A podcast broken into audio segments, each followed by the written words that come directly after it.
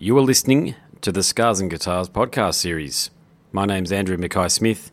The interview subject I've got coming up for you is Stéphan Forté from French progressive metal maestros Adagio. He's also an accomplished solo artist, and the reason for the conversation with Stéphan is to promote Adagio's new album for 2017. It's a cracker. It's called Life. Let's have a listen to what he has to say. Here we go will be releasing the new album Life on July 26th. Darkness Machine is a track from the new album and it is available via YouTube. So tell the audience about that track, the video, and of course the new album. So that track, um, I mean, this album, uh, as you might have heard by yourself, is pretty complex. Uh, it's real. It's a real progressive album in the sense that it's a kind of a big concept album, even though it's not a concept album in the sense where all the songs are linked uh, musically one after one after the other one. It's just like more of a concept album in terms of um, yeah story and concept. Um, basically, the idea was to um, uh, I really wanted to to do kind of like it's very ambitious and maybe some people would think presumptuous, but I don't really care to be honest.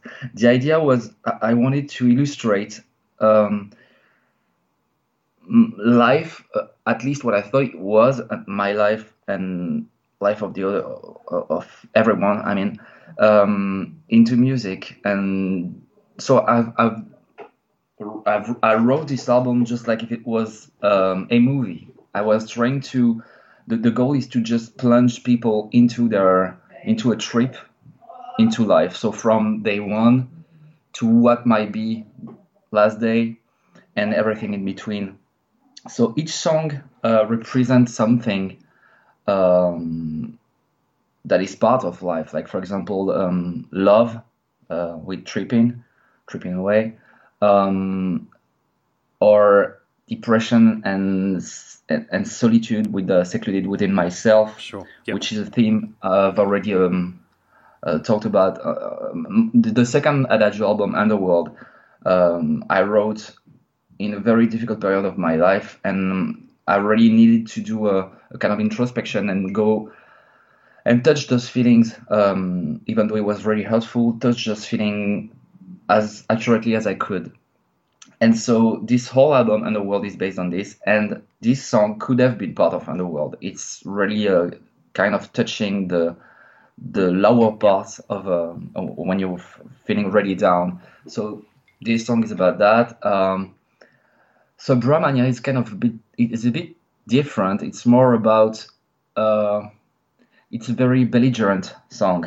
Um, it's about when you have to face a day-to-day enemy and um, adversity, and uh, I'm just like you don't just fight, you just you just crush, you just crush like total annihilation of it, uh, of the enemy and stuff. So it's about let's say in a more um, vast concept, it's it's about fighting. You, um, because life is a fight yep. in a way. So it it might sound a bit cheesy, but that's what it is. I think. No, that's fair enough. Um, and uh, so the Ladder, on the more positive side, for example, is about um, everything when you when you're facing things that might seem impossible or uh, far away for, for, for, far, far from the reach, and um, and there's always a way. Uh, it's just it, it just depends on the way you see things and how you handle things. Uh, and I think a big part of this is um, everything depending on, on, on how you're thinking. Uh, it's like the the glass uh, half empty or full. It, it's the same thing. I mean, um, and I've had the opportunity to test that many times, and sure. you can yep. see things in a very negative way or in a very positive way, and it really affects um, the consequences. So mm-hmm. the Ladder is about this, is about um, not giving up, uh, whether it is on something professional or on life itself. Um, so it's a positive message, and yeah, uh, the the overall feeling of this album is very positive. Um, all the previous albums were very dark and very um, yeah very dark, sure. and yep. this one is way more positive. The message is way more positive, even though it's not fun all the time and the music is quite dark uh, in general. But the message is positive. Yeah, I, am definitely picking up a, a, broader cinematic vibe about you guys and about the music you create. It's very visual music. By that I mean that um, I'm going to bestow a compliment on both yourself and on the band, okay, in this point here, because the talent on offer when I listen to the advanced copy of Life is simply put outstanding. Um, there is so much going on, like as though you're watching a, a, a cinematic piece, like a film, yet I don't mm-hmm. feel overwhelmed. So, can you tell me how you approach songwriting? Because what you've done is very difficult to achieve. Um, having all of these multiple moving parts, a lot going on, a lot of complexity, mm. yet you can absorb it through the listen. It's it's not overwhelming like a lot of these tech death metal bands and the like that are out there at the moment. Their music. Mm. It's very dif- different, I think. Yeah. Uh, kind of complexity. Um, well, the, the, way I'm writing music, I, actually, I'm writing everything from a to Z, um, the piano, the orchestrations, and everything. Because uh, not because I'm a dictator, it's just because I have a very accurate idea of what I, of my music, and so every note to me is important. So basically, the way I'm writing this, it depends. It could start with a riff or with a melody. Uh, it could be a vocal melody or a flute melody or whatever. And from that part, um, I'm starting with the intro, which is pretty rare. No, normally, people are writing the whole structure and then arrange. My way of doing things is I'm starting with the intro in general. Uh, let's say, for example, a riff. I have a cool riff. Um, first is, thing I'm thinking about. Yeah, sorry. Is that right? You actually start writing these songs with with the intro in mind first, and you build it from there. So it's like kind of like writing a story. Yeah, exactly. Uh, and the, the other thing is, I'm so the first thing I, am deciding is the, the vibe of the song and the tempo. Um, I'm deciding if it's going to be a fast song or it's going to be a mid tempo or a slow song, and pretty much deciding on the vibe of the song. Then from that, I'm going through it uh, with a riff, for example, or like I said, a melody, and then I'm finishing everything with the arrangements and everything before I'm moving on to the next part rather than writing the whole song and then doing the arrangements. So, for example, when I'm starting the song, I'm doing the intro and I'm doing all the orchestration at first, um, the solos if there are some, and everything. And then I'm moving on to the, let's say, bridge to the verse and then to the verse, and then the, the pre uh, refrain and then the, the chorus and stuff. But everything is already arranged when I'm finishing the part before I'm to the next one. Okay, yep. And Kelly Sundown puts in an exceptional vocal performance on the album. Uh, so, how important is the vocal to the sound of the band?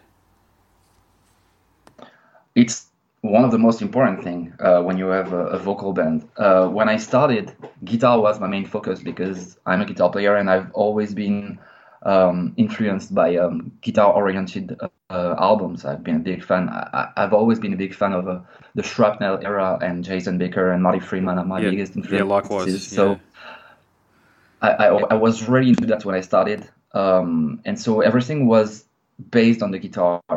And then uh, maybe it's because uh, I'm getting older and stuff, but um, of course, it, if there is vocals, that should be the main thing and the main instrument. So um, it has a big, big part, uh, if not the most important part of the album.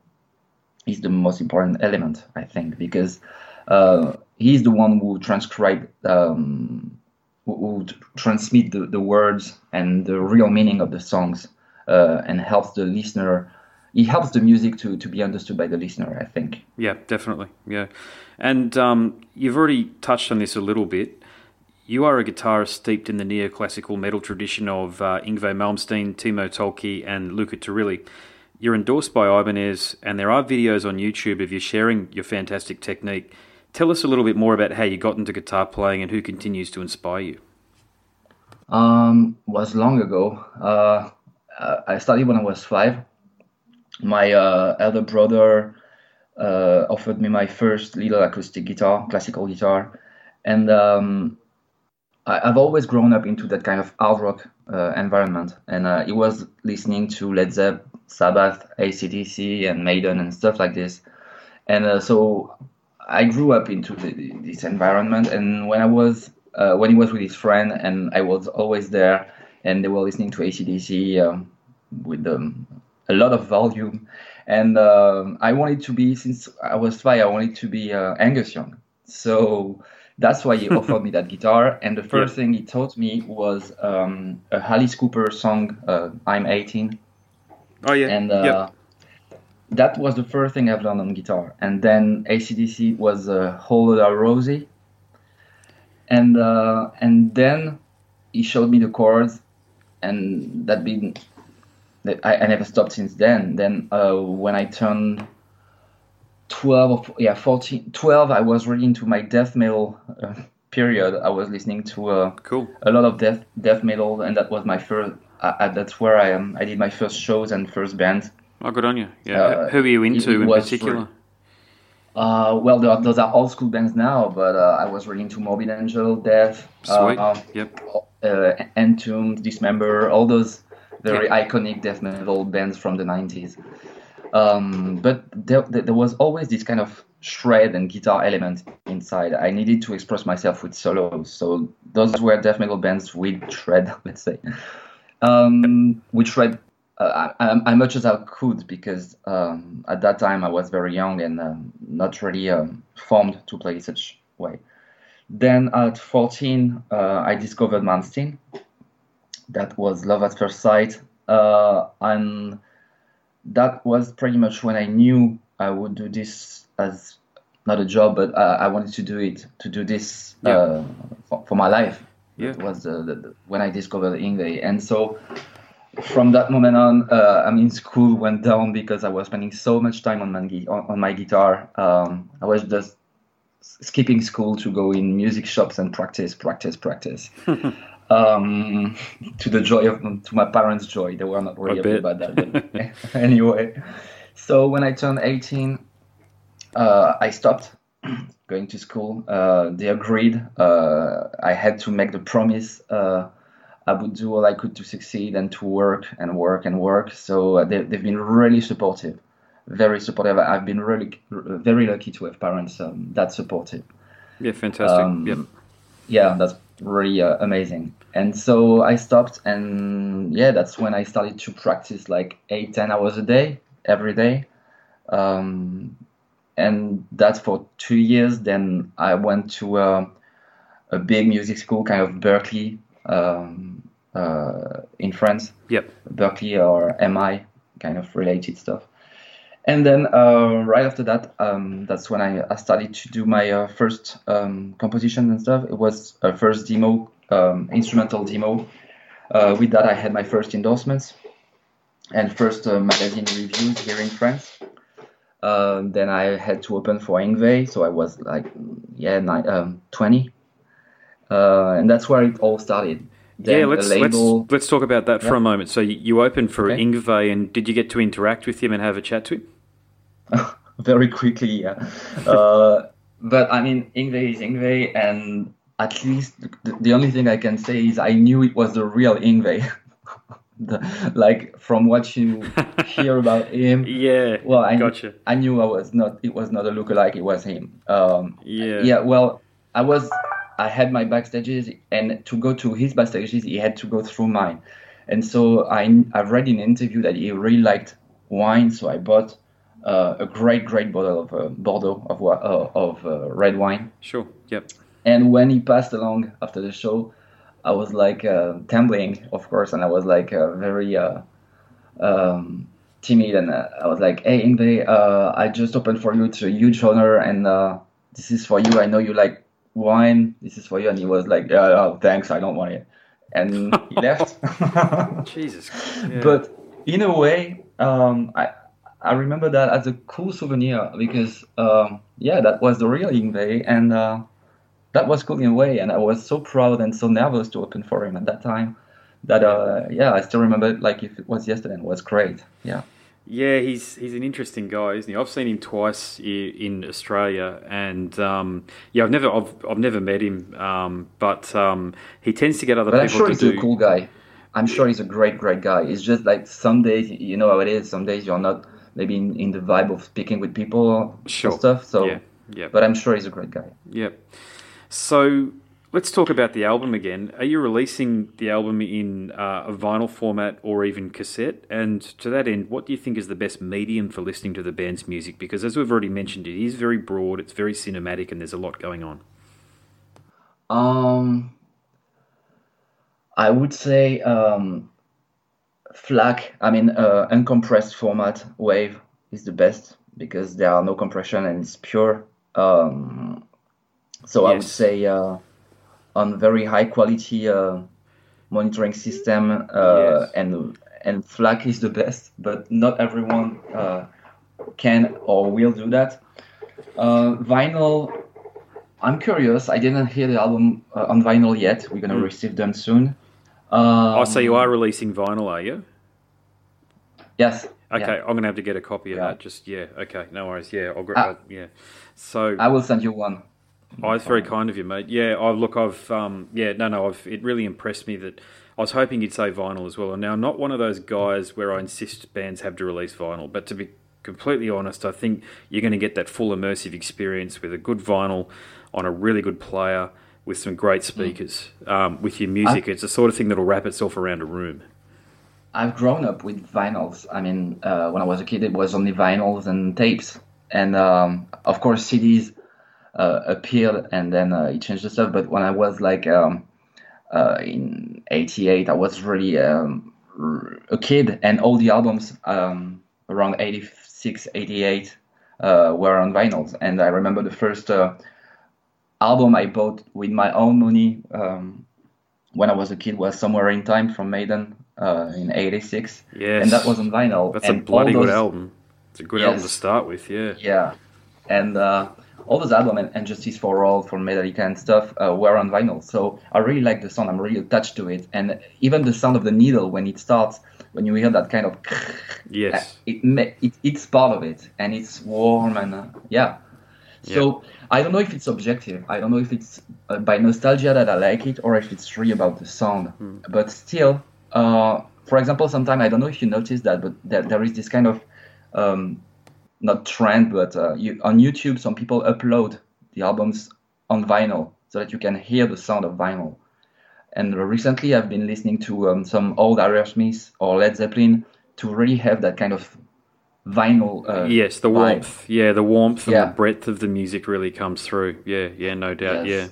Yeah, yep. So no, that's, that's uh, yeah. I yeah, like no, that's great. And your your first purchased album certainly beats mine. You know what mine was? It was Poison's Open Up and Say Ah back in 1988. oh, you know what? That's really fun because that was my first tape. The first tape I bought. Well, that's that was album. my first tape too. So there you go. We got that in common. yeah, so we might be the same age. That's funny. yeah, I'm 39. Yeah, born in 78. Yeah. I'm 39. So um, I'm born in 76. So. Oh, there yeah. you go. There you go.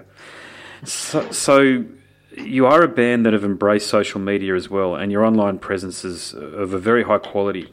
Uh, do you have fans all over the wor- all over the world, and whereabouts is the band planning on touring in support of the new album?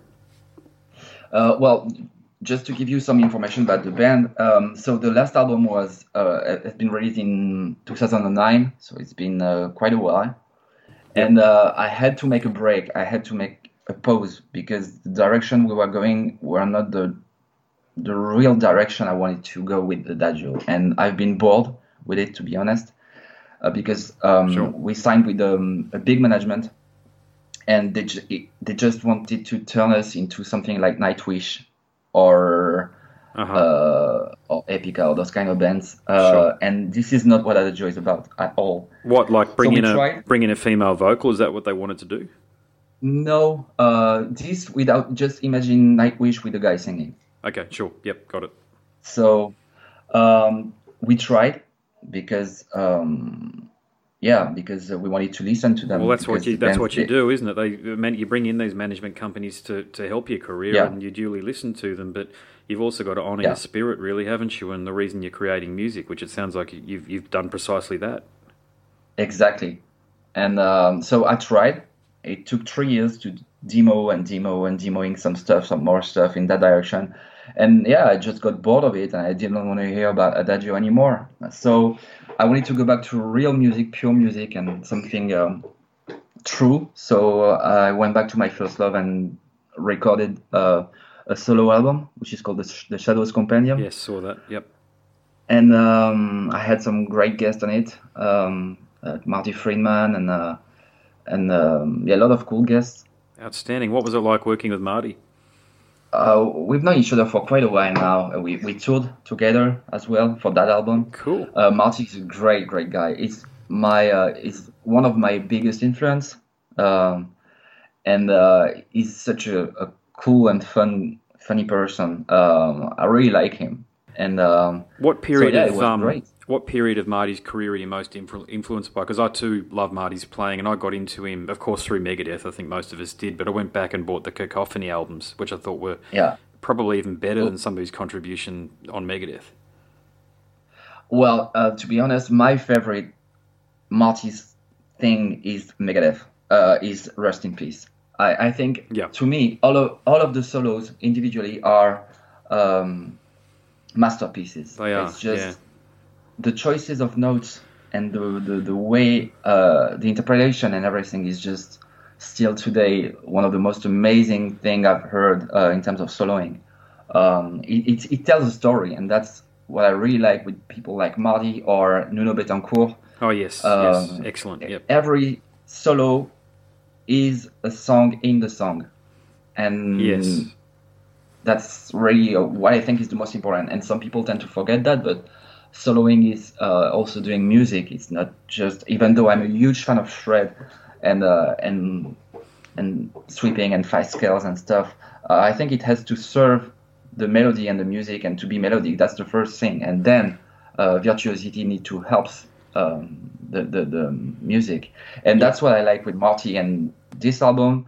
Um, um, yeah, the, all the solo I think are, are brilliant.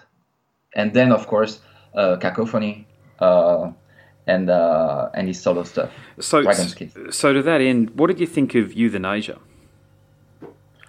Uh, to be honest, I wa- I was disappointed when I heard it. It's a tough album, that one, and I, I, these are my own thoughts. So um, I understand that he bought Dave Mustaine bought Max Norman in, and I've already read the copy that he either slowed he slowed the fast songs down and he, he made the slower songs speed up because he thought that they'd get onto radio. I think that's the way the story goes, and Yeah. I can really hear that. I could hear that before he mentioned it. That there are some songs um, like uh, Family Tree and I Thought I Knew It All. Who are, both of those songs I think would be much better, much faster.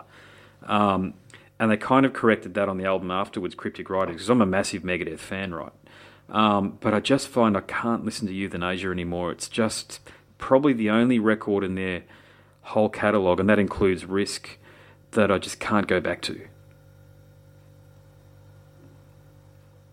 So, are you? Uh, I might need to call you back because the s- You're right. No worries. the sound is um is kind of weird right now. You're right. No worries. Do you want me to give you a call Okay. back, or you? Uh, let's try. Let's try to keep on and let's see if uh, it doesn't work. I'm calling you back. No worries. All right. No worries. Am I coming through loud and clear at the moment? Yeah, right now it's cool. So the point the point I was making earlier was that I, I basically find that I can't listen to Euthanasia anymore, which is a shame because I think there are some really good songs on there. There's some great solos on there. The production was Well, never Train- great. Train of Consequences is a huge song. I, I really like the riffing and the and the harmonica solo and stuff. But uh, yeah, this album it, it, it feels like yeah, it's um, it had it had to be commercial, and that's what um, I think we're losing the all the aggressivity and stuff from what Megadeth uh, really was. Yeah, yeah, and, And- I, I really enjoyed the songs that they released between um, Countdown to Extinction and Euthanasia as well. Um, Yeah. So there's 99 Ways to Die, Angry Again, Yeah. Um, Yeah. Go to Hell. Those I wish those I wish they almost built an album off the back of the sound that they that they were mining through 1993. I think was probably the year. Um, but anyway, that's only my opinion. Uh, we're both fans. And that's I, I think we are not the only one to think this way because so many people are fans of um, Rust in Peace and Countdown that uh, yeah I think many of us uh, think uh, the same. Well, it's interesting, isn't it? Now, the tangent is uh, Metallica, of course, and and um, look, a lot of fans struggle to really get anything uh, after 1991, and um, Yeah. I I've rediscovered Load. It's probably fair to say, but I find St Anger unlistenable. Um, the album that they released after St Anger, sorry, I can't remember that one's name, the one that they released in 2008, Death Magnetic. Mm. I find that Yeah. one unlistenable. Um, and I did a review of the new album, and it's it's from the new album that I was able to go back. Uh, the new album's called Hardwired to Self Destruct, of course. It's from that album that I was able to go back and make sense of Load. Finally, almost bloody, actually over 20 years. Was it over 20 years? Okay. Or 20 years later, I was able to go back and I was able to hear Load with new ears and go, now I think I understand it. It just And you like it? well, there are some songs on there that are pretty poor. It's got to be said. Um, there are some songs on Reload that I think are some of the best they've ever written, though. Um, Okay, well, uh, Prince Charming, I think it's, or Prince of Darkness. I can't. Sorry, my my memory's not great with regards to individual songs because I haven't lived with those albums, you see, so I can't really um, name check all of the songs for the, the sake of our discussion. But um, yeah, I, I have got back into Reload. I've got to tell you that. It was around about Christmas time. I, I, I did a review for the Metal Forge of the new album, and I thought the new album was okay. I'm one of those people that sort of thinks Lars has passed his prime, though, and probably needs to bring in a young guy like Chris Adler or Tim Yeung from, from Morbid Angel or I Am Morbid to, to do the parts, and Lars acts as a producer. Um, totally respect his commitment and or what he's contributed to metal over the years, but I just think his drumming's not there anymore, creatively or technically. Um, and I think he knows it. Of course, he knows it. I'm sure of that. But um, they are su- at a such lo- level right now. Um, Yeah, and that was going to be my point that they can almost do anything now. Like the Lulu album, they're at a point Metallica where they could release a spoken word album of, you know, whatever and or poetry, stand, you know, what do they call it, jazz inspired poetry or what have you, and it would sell. Um, but yeah, I, I, I do struggle with some some of their material in the same way. But for me, the only real blip on Megadeth's radar was was the what they did with euthanasia, and I'm not, of course, I'm not a big fan of Risk either. I understand that he tried to gain commercial acceptance there, but didn't really quite work out. But but what do you think of Risk? Is that an album that you can listen to?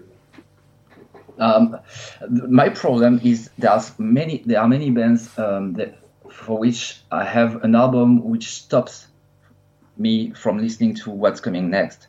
Uh, like for example, if we take Dream Theater, um,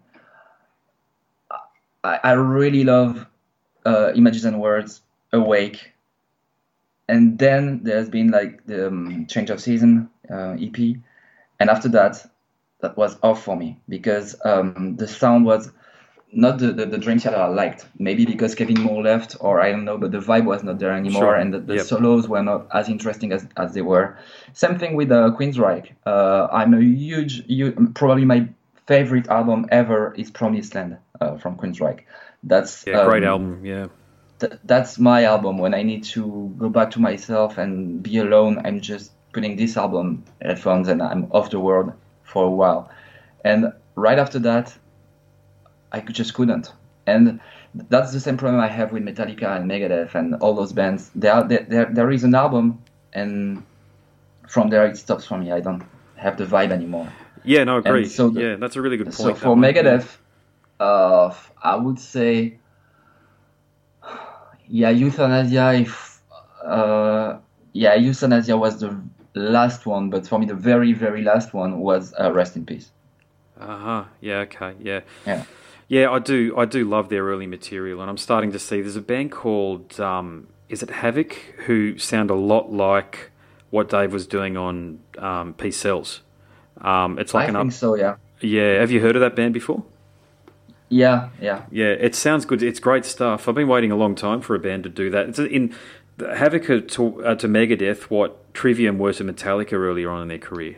Um, and I really enjoyed Yeah. Trivium's music. I'm not not such a big fan of their recent material, but right up to and including Shogun, I thought that they were producing very high quality, and I'm going to call it what I think it is, which is thrash metal. Mhm. You know, um, Well. Yeah. Yeah, you're right. You go. No, I, I was like, um, thrash metal to me is more like, um, yeah, uh, uh, thrash to me is really uh, Exodus and Slayer and Yeah, sure. Um, yep. or, or Forbidden or all those bands, um, Dark Angel, all those older bands which were already kind of um, Bayish, Bay Area sounding and stuff like this. Mhm. And Trivium in a way, I think it's more modern. Uh, yeah, I wouldn't call it trash, but yeah, it's definitely a great metal band. Yeah, the album, uh, The Crusade, I thought was the best album that I'd heard in years up to that point. Actually, um, you know, that's that's going back to 2006 now, but I remember when it came out and people were bagging on them for, for creating Master of Puppets Part 2, but then I thought, hang on, isn't that what everybody wanted? you know, yeah. everybody wanted an album with those sort of riffs, yeah. and I couldn't, I think he was only about 19 or 20 or so, Matt Heafy, when he wrote that album. Um, but anyway, it's stellar stuff. It's stellar stuff. Um, I'll move on, and um, I've got three questions that I do ask all of the interview subjects. So I'd like you to humour me here and play along. And by the way, your answers can be as not safe for work as you like because we are an R-rated program here. So, mm. Stéphan, choose three words to describe yourself. Oh. uh.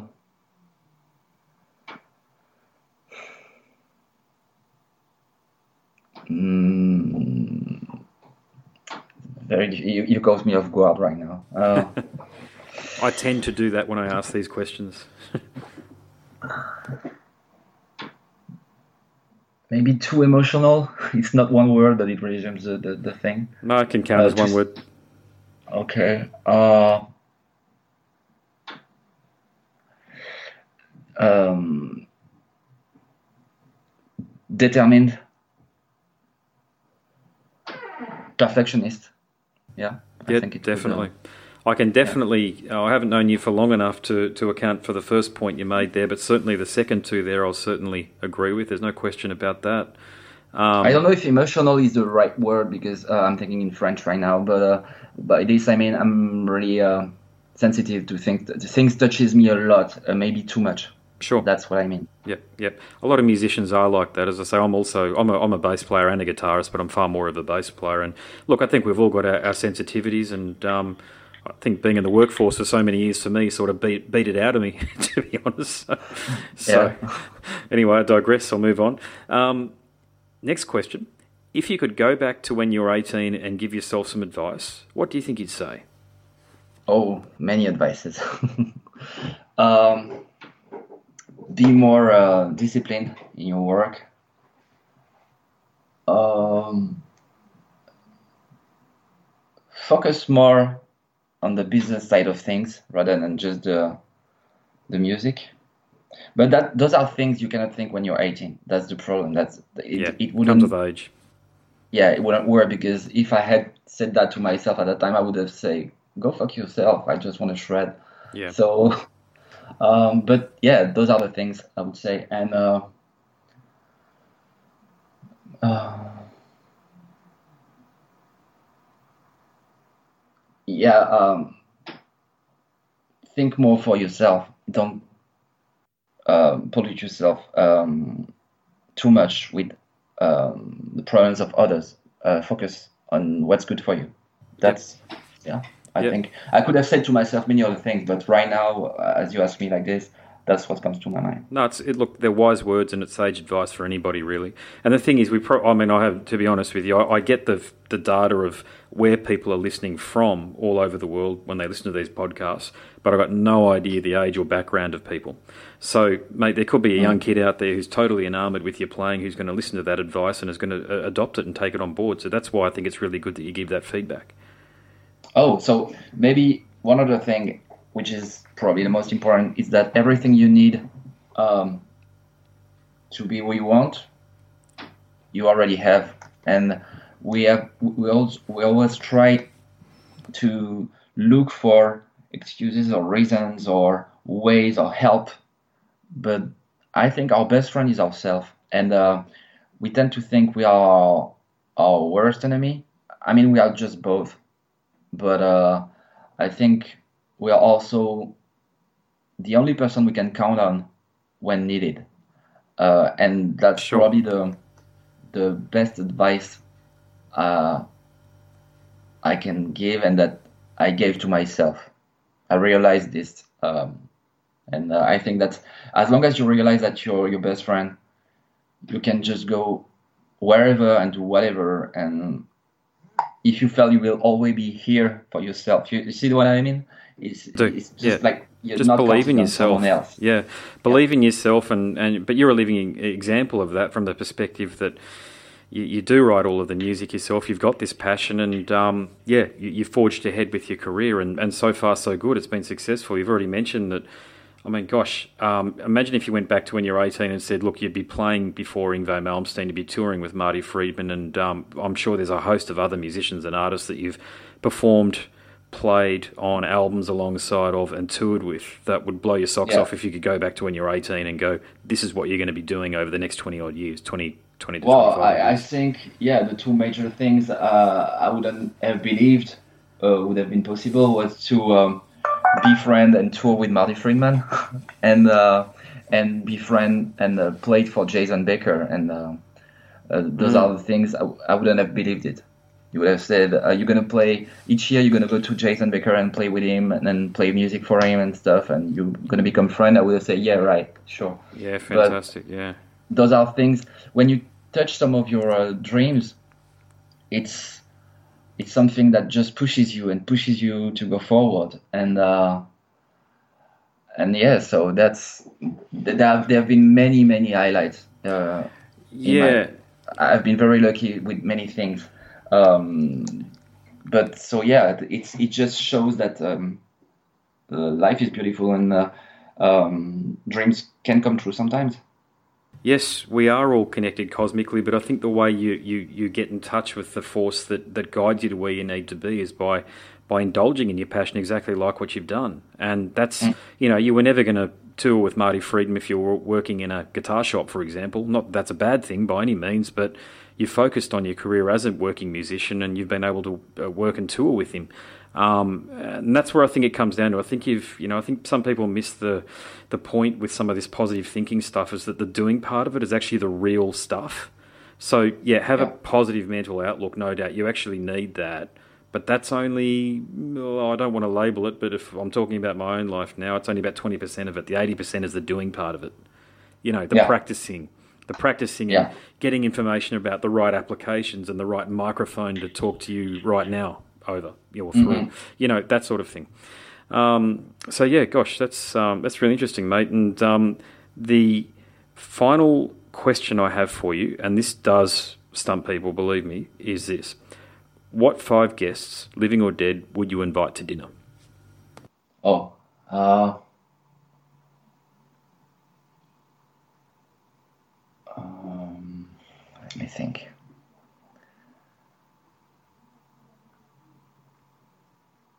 Um, Steven Tyler first, because uh, Yeah, why? Yeah, he, he seems to be such a, an awesome person. He seems to be so cool. Uh, he's to me the real definition of a rock star. He's the rock star. Um, and he he seems too cool to so cool and so nice to hang around and uh, yeah. So Steven Tyler. Uh, I guess John Bon Jovi to ask him cool. Yep, ad- ad- advices about business. yep, for sure. And, yeah, good bloke too. Apparently, yep. Yeah. Um, who else? Uh, Scarlett Johansson. Scarlett Johansson was that? yeah, but maybe not for business reasons. Um, Yes, she's a very fine Well. example of a of uh, of a lady, mate. There's no doubt about Yep. that. Yeah, indeed. Um, and then I think it would be yeah business related people mostly. Um, Yep. To yeah mostly um, career career oriented um, um, decisions. So some, some To- professionally to minded people to give you advice on your, your music career and, Yeah. and how to take things off. Yeah, that's pretty good. Yeah. Yeah.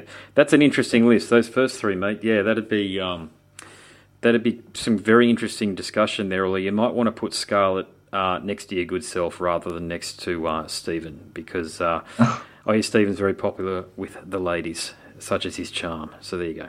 Yeah. Yeah. Hey, the, the final question uh, I've got for you is: Have you have you got a relationship with the Australian audience or Australian fans? Uh, no, I have um, an Australian guitar friend, uh, which is awesome, called Paul Wardingham. Uh, I don't know if you know him. No, no. He's an amazing player. So if you have a chance, check it out. And uh, it's really great. So uh, Sweet. But apart from that, no, not really. Unfortunately, uh, you guys are so far.